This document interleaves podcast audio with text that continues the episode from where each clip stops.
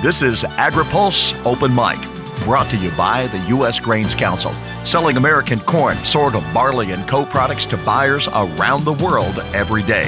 Our guest on this edition is Oklahoma Congressman and Chairman of the House Agriculture Committee, Frank Lucas. This is AgriPulse Open Mic. Global markets are an incredible challenge as well as an opportunity, so you simply cannot overstate the importance of boots on the ground, speaking the local language, and understanding the local political and regulatory constraints. That's what the U.S. Grains Council does. The explosive food demand is in developing countries where a growing middle class is moving to first world quality diets. But as we look at those markets, the volatility is extraordinary.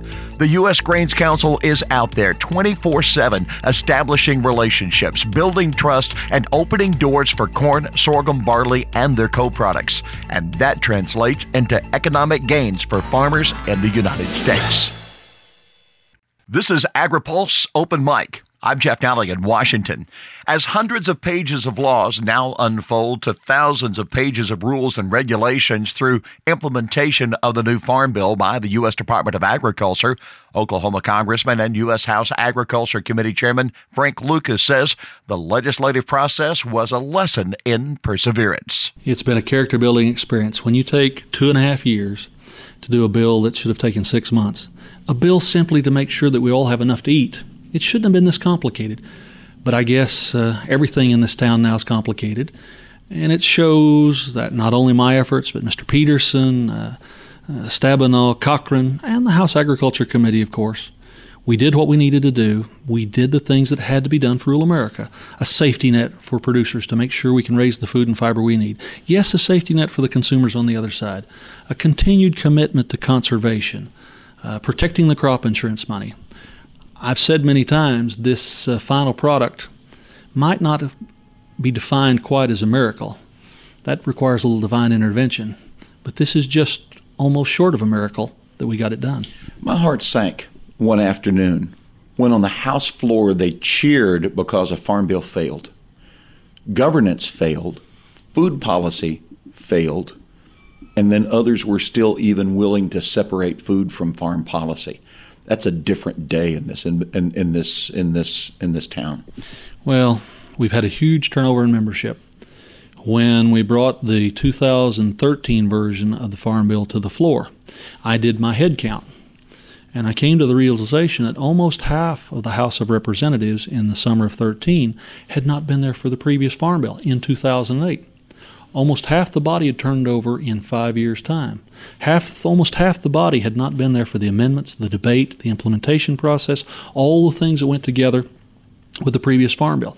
That lack of knowledge hurt us, and that's a part of why it took so long to build that knowledge level up to be able to consider the bill. And the other issue, sadly, is farmers and ranchers in this country, for now two centuries, have been so successful now, I will acknowledge there have been times when maybe the money in your pocket was a little short to buy the food, but there's always been food on the shelf in the store. It's always been available, it's always been high quality, it's always been safe.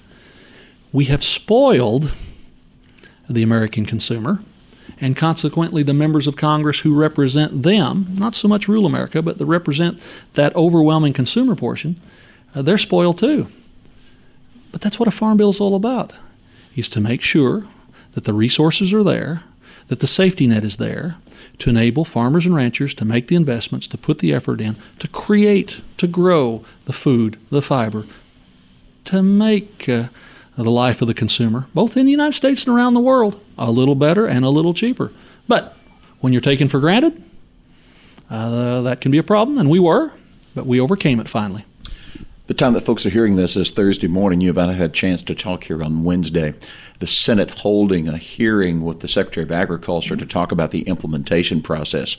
Uh, some are concerned and very curious about how some things are going to be interpreted with the regulatory language. I'll start with one and perhaps you share with others. What about actively engaged in farming? Is that going to be a bit of a question? Well, it's always been a question, and it's been discussed in many appropriation bills that I've been a part of over the last 20 years. It was discussed in committee, it was discussed in conference. Uh, uh, it's just an ongoing issue. I'd simply say to the Secretary and the lawyers down at USDA implementing the bill a farm bill is about letting farmers farm, letting ranchers ranch. We need interpretations that allow uh, people to grow food, to grow fiber. I hope they will bear that in mind. I do serve with people in this body who would like to use rules and regulations to define who can farm and who can't farm and in what way they farm. I find that offensive because, after all, a farm bill is about raising food and fiber. The resources should follow the production. Uh, people who want to farm, who have the skills and the re- and the capital, should be allowed to farm. But we'll see.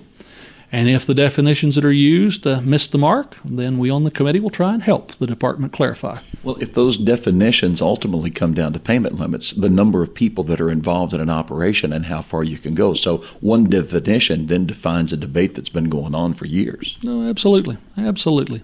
But remember, once again, many of the groups and the activists here in this town who push these debates are more concerned about recreating rural America in the image that they have, not in what is involved over time, uh, not what science has helped determine, not what conditions and markets and, and families have decided. Uh, it's just a struggle we have to continue with. But I repeat once again we should let farmers farm. What other areas of the hundreds of pages of laws that turn to thousands of pages of regulations what are the ones that you're most mindful of? Well, I don't know that I can put my finger on anything particular at this moment. I would just tell you that I and the professional staff on the committee are watching the whole process. When you've got a 900 and some page bill, when you're interpreting things that'll become tens of thousands of pages of rules, it's a never ending process. But yes, trying to make sure it's implemented. And what I have told uh, various people is, both in leadership in the department and even members of, uh, of, of the House in general. The, the goal here should be for the spirit of the Farm Bill to be implemented. Uh, and that's where I'm trying to encourage the department to go. If they'll follow the spirit of the Farm Bill, with all of the public input that went in this time, hundreds of amendments in committee, hundreds of amendments on the floor, all the public conference stuff, all the things we went through, then we'll be all right but don't let anyone try to put their personal perspective uh, in in the in the rules making process. I'm really interested in your interpretation here, and I wish you had some water in your state and in your region to deal with. The definition of waters of the U.S.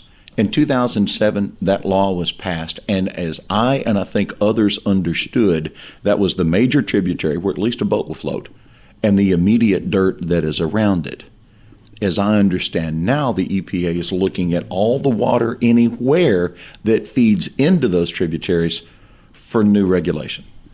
It's the most amazing potential uh, power grab, uh, at least in my lifetime. And for our listeners' benefit, it all comes down to whether navigable is still relevant. If navigable is still relevant, as it has been in, under federal law up until this point, if a steamboat can't move up and down the water body, then uh, if it can't, then it's state regulation. If a steamboat can move, that's some 1850s definition, then it's federal.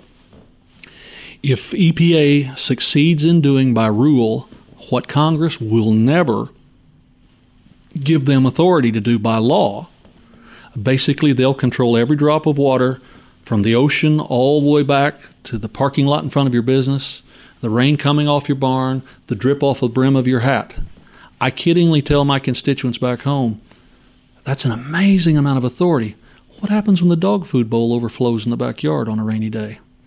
How do you override their directive? Historically, uh, there are three ways that you fight this kind of a battle uh, in Congress. One, the committees of oversight bring in the agency and the agency lead and in open hearing demand justification. What's your legal authority? What's your plan? What's the cost? Why are you doing this?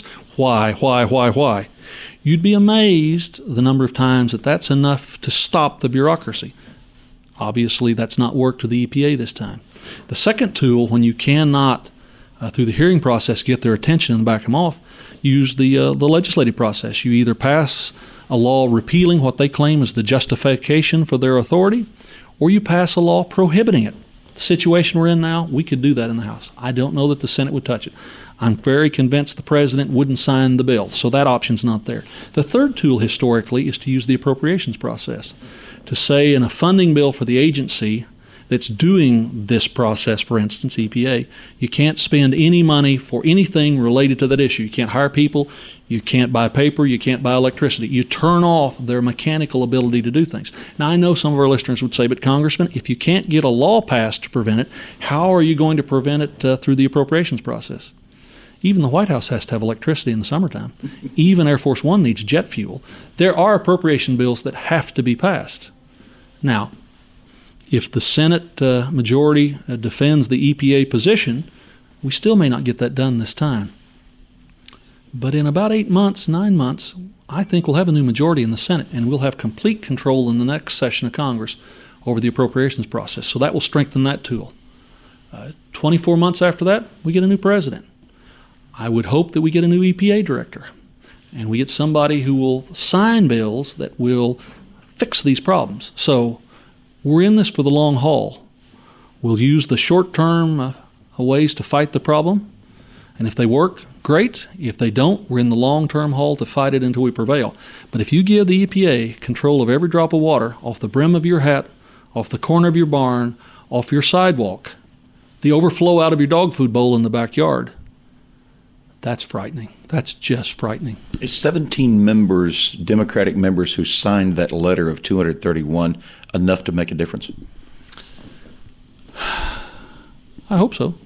One last step. What happens between here, the election, or end of year? I've been told the Farm Bill was the last major piece of legislation that would move before uh, before the end of the year. What what process between here and there? There will be some appropriation bills that will pass. I would like to think that the Ag Committee's reauthorization of the Commodities Futures Trading Commission Act will be seen, will be picked up in the Senate. We'll see.